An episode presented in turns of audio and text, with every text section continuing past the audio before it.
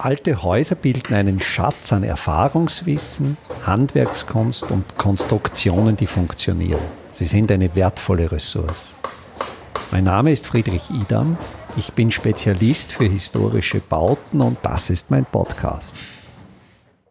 Reinhold Straub kommt aus der Praxis. Er arbeitet mit den bewährten Materialien Lehm und Kalk, aber auch mit einem weiteren sehr interessanten Baustoff, nämlich mit Hanf.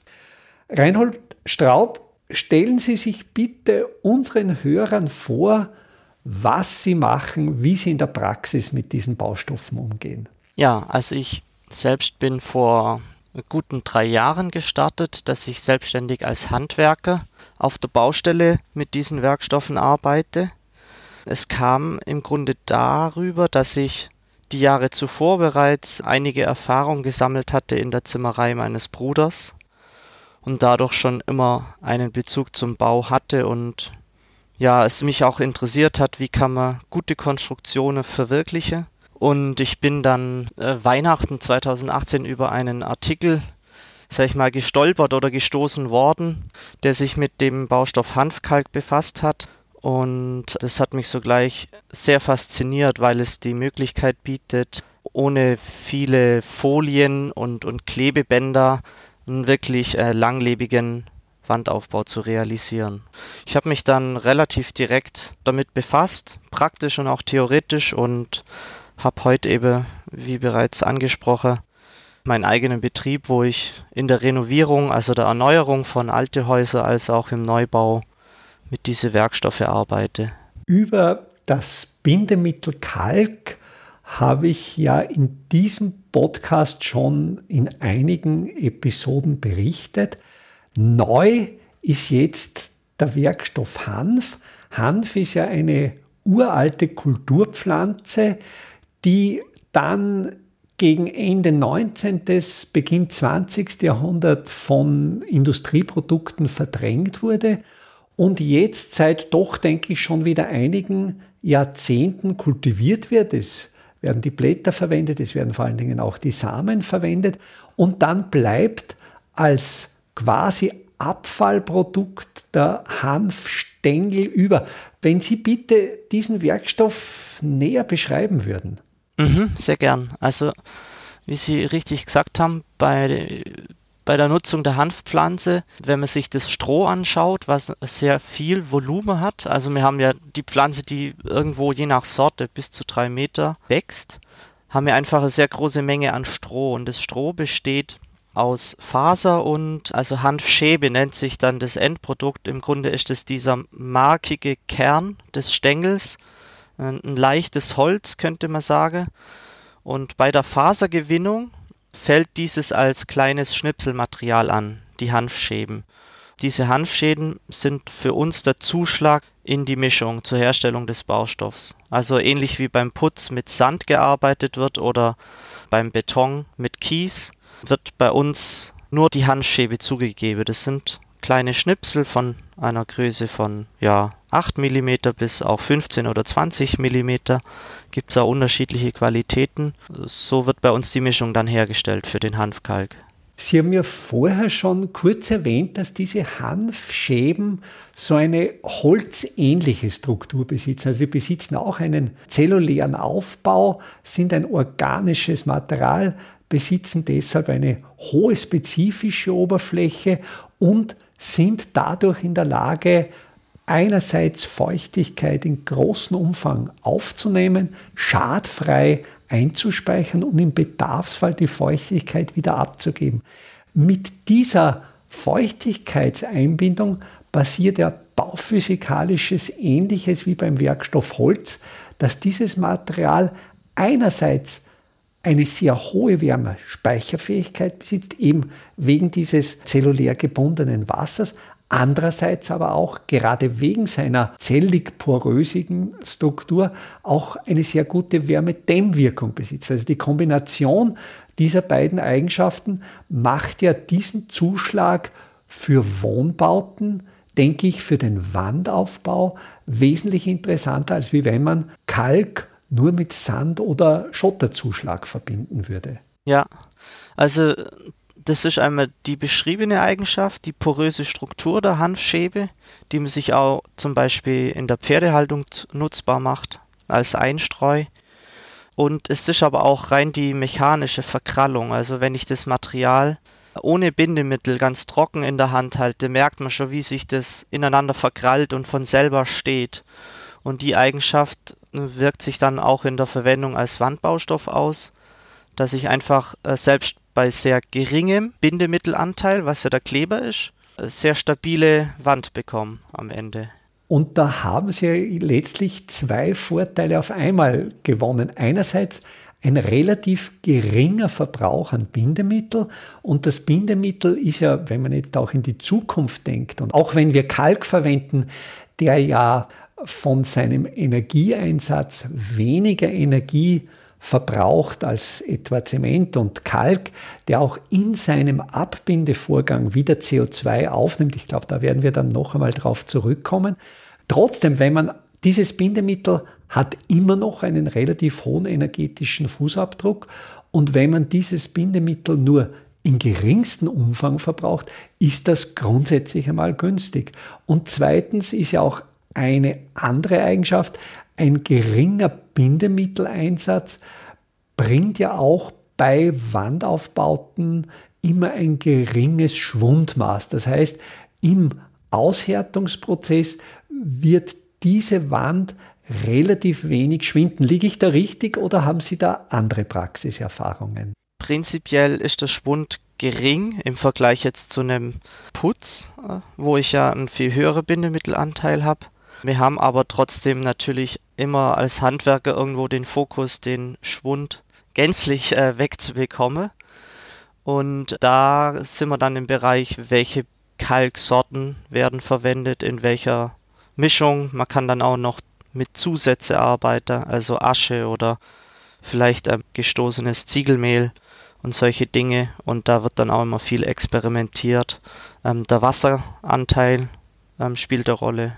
Ich kenne da eine traditionelle Arbeitsweise, und zwar, wenn man zum Bindemittel Kalk, also zum gelöschten Kalk, zum Weißkalk, zum Sumpfkalk, auch einen gewissen Anteil ungelöschten Kalk dazu gibt, dass dieser ungelöschte Kalk ja dann, wenn er mehr oder weniger, wenn der Löschprozess schon im verarbeiteten Zustand stattfindet, dass der dann sogar in seinem Volumen expandiert. Also ich kenne diese Mischungen, dass man Sand mit ungelöschtem Kalk vermischt, dann etwas Wasser dazu gibt und mit dieser Mischung dann zum Beispiel bei Restaurierung von Mauerwerk die Fugen ausfüllt und diese Mischung dann in der Fuge sogar noch expandiert. Haben Sie mit, mit ungelöschten Kalkanteilen auch schon experimentiert? Ja, sehr spannendes Thema und auch schön, dass Sie das ansprechen. Und zwar bin ich da vor zwei Jahren drauf gestoßen. Handwerker, Maurermeister aus dem Westerwald, Alexander Fenske, der das unter dem Begriff Heißkalktechnik eigentlich auch ähm, bekannt macht. Und es gab jetzt auch vor einigen Jahren eine Doktorarbeit an der T U Dresden, äh, speziell zu diesem Thema. Das ist wohl tatsächlich in ganz Europa ja nur spärlich äh, überlieferte alte Technik und hat mehrere Vorteile, wie man jetzt ähm, auch rausgefunden hat. Die, der eine Vorteil ist der, dass es natürlich so vorkommt, dass wenn der, der Kalk gelöscht wird, durch diese chemische Reaktion das Volumen zunimmt, er expandiert. Und das kann man sich eben in der Verarbeitung zunutze machen. Zum Beispiel, wenn man die Fuge verfüllt, dass dann eben die Fuge wirklich nahtlos ausgefüllt wird. Und genauso auch beim Hanfkalk. Und ich habe über die letzten Jahre immer wieder für mich damit geforscht, experimentiert und tatsächlich dieses Frühjahr das erste große Neubauprojekt in so einer Technik umgesetzt. Da war es so, wir haben die Wandelemente vorgefertigt. Das heißt, das Haus stand noch nicht als, als Holzgerüst, sondern wir haben Wandstücke von einer Maximallänge mit fünf Meter und Geschosshöhe bei zwei Komma siebzig Meter. Und, und welcher Wandstärke, wenn ich dazwischen fragen darf? Das war in Summe sechsunddreißig Zentimeter Wandstärke, wobei der Holzständer selber zurückspringt. Uns war es wichtig, dass wir an der Außenseite der Wand eine durchgehende Hanfkalkschicht haben von über zehn Zentimeter. bezüglich Hanfkalkmischung, wir haben also ganz grob gesprochen eine Hälfte Bindemittel, also frisch gelöschter Sumpfkalk, der war also durchreagiert, er war noch warm, aber voll durchexpandiert, und die andere Hälfte wirklich ungelöschter, trockener Pulverkalk direkt in die Mischung mit Hanf und dann Wasser und dem Sumpfkalk, und so haben wir dann wirklich eine heiße Mischung dann ins Gefach eingebracht, die dann dort expandiert ist. Und es war im Verhältnis, ich habe sonst eher weniger Bindemittel, die war jetzt ein bisschen fetter, also mit mehr Bindemittel die Mischung, hat aber bis, so wie es bisher sichtbar wird, einen recht geringen Schwund, und was äh, noch viel interessanter ist, sie hatte viel, viel porösere Struktur. Also das, das sieht man jetzt schon, dass der Kalk sehr porös sich ausbildet, was ja so, wie ich meine, am Ende noch viel bessere Eigenschaften mit sich bringt für die Wand. Das ist ja das klassische Problem bei der Ausfachung zum Beispiel des Holzständerbaus, ist ja die sogenannte Anschlussfuge. Ja. Das eben durch das heute schon diskutierte Schwinden der Baustoffe, das Ausfüllen, also dass wir in unserer Fachsprache das Ausfachen oder das Gefach nennen, dass wenn diese Bauteile schwinden, dass dann zwischen der Holzriegelkonstruktion und dem Gefach eine Fuge entsteht, also eine klassische Schwachstelle in der Konstruktion.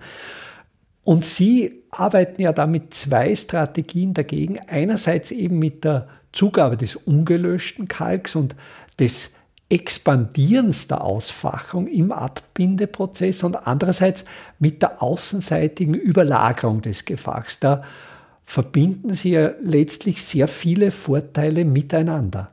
Diese durchgehende Hanfkalkschicht an der Außenseite der Wand, auch deswegen, weil später in dem Fall das Haus verputzt wird mit Kalkputz, und es immer besser ist, wenn man in einer gewissen Tiefe einen homogenen Untergrund hat. So kann man dann im besten Fall auch ohne Gitter oder Gewebe, Gagezulage arbeiten und einen Putz rein, nur in Putz ausführen, ohne irgendwie Verbundwerkstoff sozusagen. Das, denke ich, ist, ist ein, ein sehr, sehr wichtiger Gedanke, dass nämlich in den letzten Jahrzehnten eigentlich unsere Putze, die über Jahrhunderte, wenn nicht sogar seit Jahrtausende, letztlich sehr einfach zu trennende und wiederverwendbare Wandsysteme oder Bauteile waren, dass die jetzt durch das Einlegen von Putzarmierungen eigentlich zu sehr komplizierten Verbundwerkstoffen geworden sind, deren Entsorgung natürlich viel, viel schwieriger ist.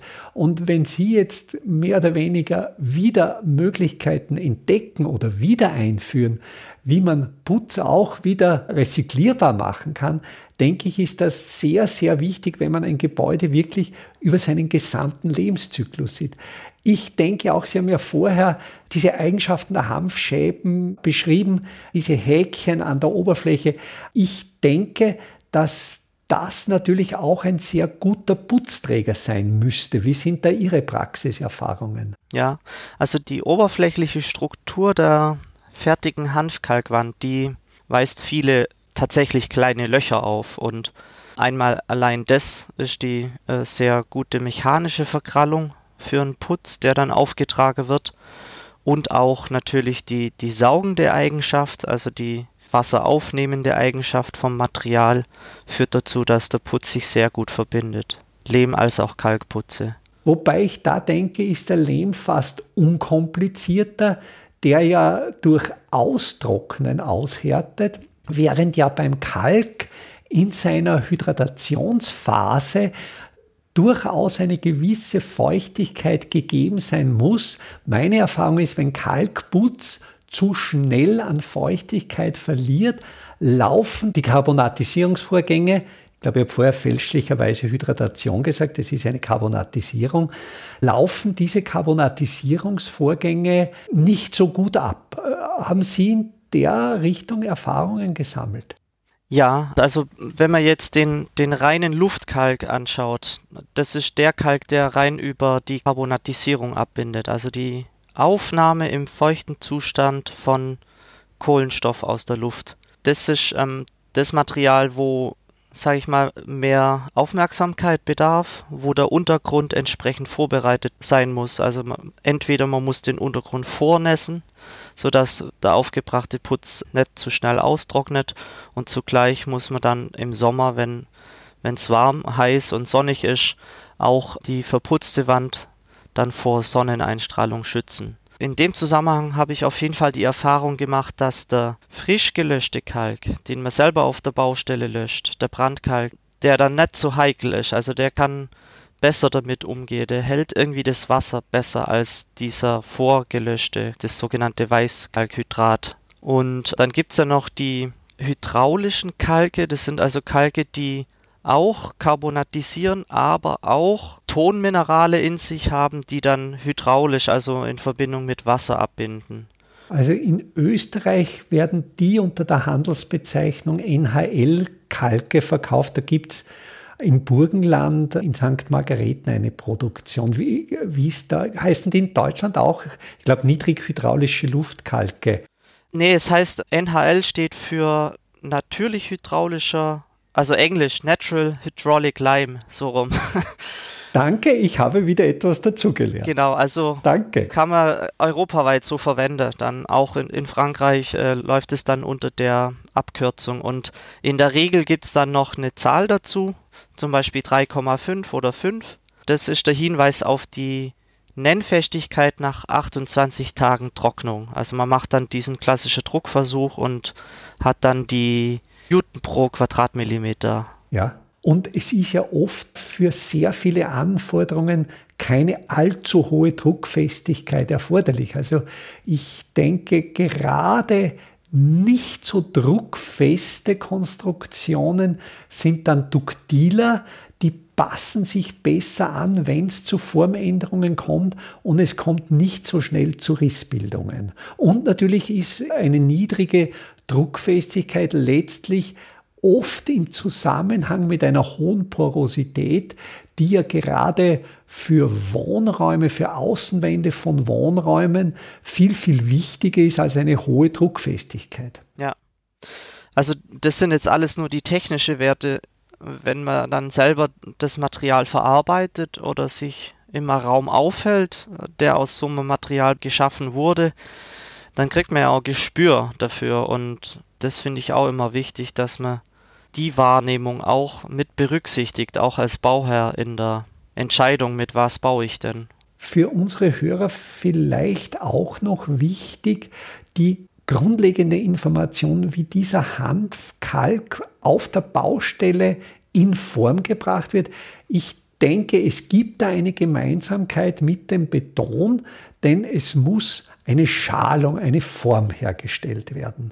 Ja, also die, sagen wir, die klassische Methode ist tatsächlich die, dass ich ähm, eine Schalung errichte, die aber gar nicht so fest sein muss wie für einen Beton, weil der Hanfkalk nur händisch gedrückt wird, so verdichtet wird, dass er ähm, einen Verbund hat, aber nicht wirklich unter Druck verbaut wird. Also Sie brauchen keinen Rüttler oder auch wie beim Stampflehm keine mechanischen Stampfgeräte, die den Baustoff hoch verdichten würden. Nee, also man arbeitet teilweise mit, mit kleinen Handdampfer, weil es sich einfach dann die Hände schont, sage ich mal. Aber wie Sie sagen, von der Kraft her wirklich ein Bruchteil dessen, was man sonst hat. Und äh, man muss vielleicht noch dazu oder vorher ergänzen, dass Hanfkalk kein tragender Baustoff ist. Das heißt, die, die Traglast, die Statik, die wird immer anders realisiert. Das heißt, entweder über Holzständerwerk oder andere Baustoffe, die tragend belastbar sind. Und mir bei uns im Betrieb, man hat es eigentlich sehr gerne in Verbindung mit Holz und haben sozusagen immer ein Holzständerwerk oder ein Fachwerk, wo dann teilweise einseitig die Schalung angeschlagen wird und auf der anderen Seite mit Abstand montiert wird. Also ich nehme an, innen wird die Schalung, die könnte ja dann mehr oder weniger auch schon eine dekorative Innensicht sein, raumseitig. Ja, ja. Und außenseitig, nehme ich an, werden Sie vielleicht zehn Zentimeter Abstand noch von der Ständerkonstruktion veranschlagen, damit es eben außenseitig diese Überdeckung des Riegelbaus gibt. Genau, ja. Und das ist jetzt so die, die klassische Methode und dann gibt es halt Abwandlungen davon. Also es gibt dann die Idee, den Hanfkalk vor der Baustelle in Form zu bringen, als handhabbare Steine. Also das sind dann Steine mit ähm, sechzig mal dreißig Zentimeter unterschiedlicher Stärke, die man dann auf der Baustelle vermauern kann. Mit welchem Mörtel arbeiten Sie da? Auch wieder mit Hanfkalkmörtel?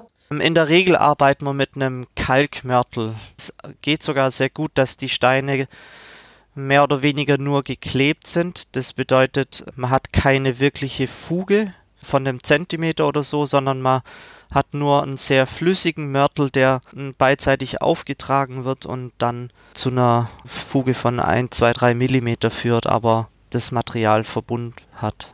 Ich habe ja persönlich bei meinem Hausbau mit einem vielleicht ähnlichen Dämmstoff zum Teil gearbeitet, und zwar mit Holzwolle-Leichtbauplatten.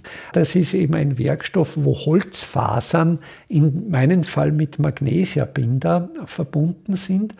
Und ich hatte aber dann es wirklich als sehr kompliziert erlebt, dieses Material in die Gefache einzubauen.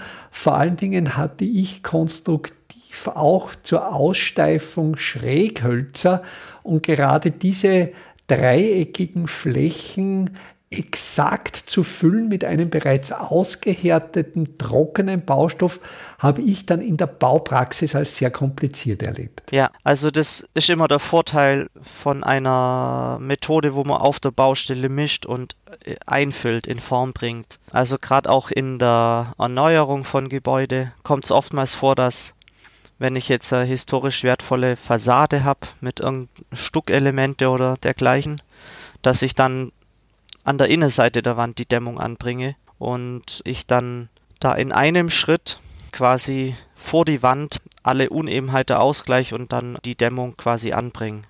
Oder wenn ich jetzt ein Fachwerk habe, was irgendwie komplizierte Formen hat, kann ich das dann einfach einfüllen und habe dann Die, die perfekte Ausfüllung. Und wenn eben dann noch, wie vorher besprochen, auch ein gewisser Anteil an ungelöschten Kalk ist und dann die Ausfüllung noch leicht expandiert, dann haben Sie einen hundertprozentig guten Anschluss. Und ich denke zum Beispiel auch bei den Riegelwerken, da werden Sie ja sägeraues Holz verwenden und auch die sägeraue Oberfläche des Holzes wird an die Ausfachung dann eine gute Anschlussoberfläche bilden. Mhm, ja. Ein Gedanke noch, den wir zu Beginn schon leicht andiskutiert haben, diese lange Tradition der Kalktechnik. Ich habe vor kurzem eine wissenschaftliche Studie gelesen und da stelle ich auch einen Link dazu in die Shownotes. Und zwar ist das eine Studie, die ist gemeinsam vom M I T und italienischen Archäologen. Die haben römische Kalkmörtel untersucht und darin sind eben auch immer wieder diese kleinen ungelöschten Partikel gefunden worden. In Österreich bezeichnet man die als Kalkspatzen. Also diese Technik und auch in diesen römischen Kalken natürlich auch leicht hydraulische Elemente, wie etwa das von Ihnen bereits angesprochene Ziegelmehl, aber auch natürliche Puzzolane, wie zum Beispiel Vulkanasche. Und ich finde das schon sehr spannend, dass wir vor über zweitausend Jahren eigentlich eine perfekte Kalktechnologie besaßen, die flächendeckend eigentlich über das gesamte römische Imperium angewandt wurde, dann verloren ging, von anderen Baustoffen verdrängt wurde und dass es jetzt wieder zu dieser Renaissance zum Beispiel des Kalkes kommt. Wie geht es Ihnen da in Kontakt mit Ihren Kunden? Sind die dann skeptisch oder kommen die bereits mit der Idee Kalk zu Ihnen? Also sind es eher die Kunden, die Sie suchen, weil Sie diese Technik beherrschen? Oder liegt es eher an Ihnen, Kunden von dieser Technik zu überzeugen? Sowohl als auch. Ich habe tatsächlich Kunden, die zu mir kommen, weil sie über Eigenrecherche auf Hanfkalk gestoßen sind und meistens dadurch motiviert, dass es als sehr ökologischer Baustoff, sagen wir mal, beworben wird und auch ein sehr hochwertiges und wohngesundes Raumklima möglich macht. Auf der anderen Seite gibt es Kunden, die zu mir kommen, zum Beispiel spezieller Fall Innendämmung. Da kommt es oft vor, dass Planer, Architekten oder auch die Bauherrschaft zu mir kommen, weil ich als Fachbetrieb für Lehm und auch Naturbaustoffe im Bereich der Innendämmung, sage ich mal, ja, spezialisiert bin, weil diese Werkstoffe mit diesem bauphysikalischen, mit dieser Sonderlösung gut zurechtkommen und das viele andere Werkstoffe nicht so gut können. Innendämmung ist ja ein sehr, sehr komplexes bauphysikalisches Thema. Ich glaube, die Innendämmung wäre auf alle Fälle das Thema für eine eigene Episode. Ja. Vielleicht kann ich Sie noch einmal dazu gewinnen, über StudioLink mit mir über dieses Thema Innendämmung zu sprechen. Jedenfalls für interessierte Hörer stelle ich auch Ihren Kontakt in die Shownotes dieser Episode und ich bedanke mich wirklich sehr, sehr herzlich, dass Sie sich so schnell und spontan Zeit für unser Gespräch genommen haben und vielleicht auch für unsere Hörer ganz interessant. Herr Straub ist über diesen Podcast zu mir gekommen, ist in Kontakt getreten und es ist auch für mich als Podcastmacher sehr, sehr schön, wenn meine Hörer an mich herantreten und wir dann gemeinsam Episoden produzieren können. Ja, freut mich. Ich sage Ihnen einen herzlichen Dank und hoffe, dass wir uns bald wieder mal hören. Ja, sehr gerne. Vom zweiundzwanzigsten bis zum dreißigsten April zweitausendvierundzwanzig wird in Grundlsee wieder Kalk gebrannt.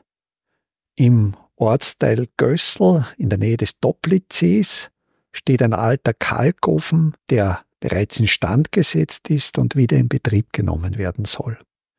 Bei diesem Workshop können Sie lernen, wie ein Ofen richtig befüllt wird, vor allen Dingen wie ein Trockengewölbe aufgesetzt wird, um den Ofen auch befeuern zu können. Wir suchen aber auch Leute, die bereit sind, die eine oder andere Schicht, ja, sogar eine Nachtschicht, diesen Ofen zu befeuern. Die Teilnahme an diesem Workshop ist kostenlos. Alle Anmeldeinformationen, die Anmeldelinks finden Sie auf meiner Website w w w punkt idam punkt a t unter dem Menüpunkt Veranstaltungen.